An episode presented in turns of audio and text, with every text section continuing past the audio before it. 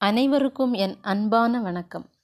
கற்றறிந்தார் ஏத்தும் கலி என்று சிறப்பித்து கூறப்படும் எட்டு தொகை நூல்களுள் ஒன்றான கலித்தொகையில் மொத்தம் நூற்றி ஐம்பது பாடல்கள் ஐந்து புலவர்களால் பாடப்பட்டுள்ளன.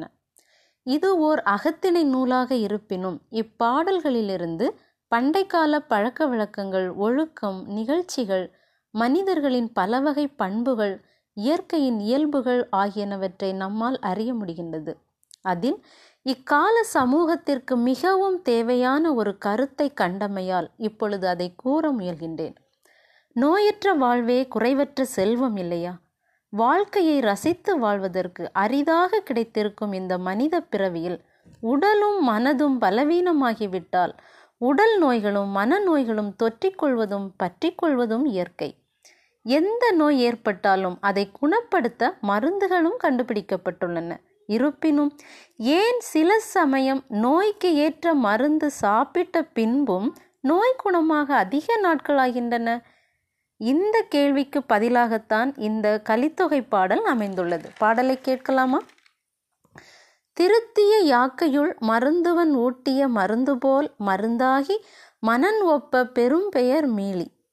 பாடலின் விளக்கம் என்னவென்றால் நோய்கள் வருவது இயற்கைதான். அப்போது அதற்கேற்ற மருந்து உண்பதும் இயல்புதான்.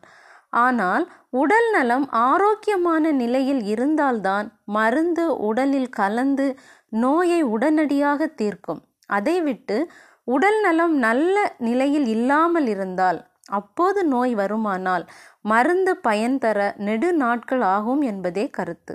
ஆகவே நம் உடலுக்கு இது தேவையான மற்றும் சத்துக்கள் நிறைந்த நல்ல உணவு என தெரிந்தால் அதை ஒதுக்கி வைக்காமலும் கெட்ட உணவு கெட்ட பழக்க வழக்கங்கள் என தெரிந்தால் அதை விட்டுவிடவும் இந்த பாடல் நம்மை அறிவுறுத்துகின்றது. விழிப்படைந்த ஒருவரால் தவறு செய்ய முடியாது என்பதற்கிணங்க உடலுக்கு தீங்கு தராத நல்ல உணவுகளையும் உடற்பயிற்சி போன்ற நல்ல பழக்க வழக்கங்களையும் கடைபிடித்து உணவிலும் உடல்நிலையிலும் கவனம் செலுத்தி ஆரோக்கியமாக வாழ்வோமே. நன்றி வணக்கம்.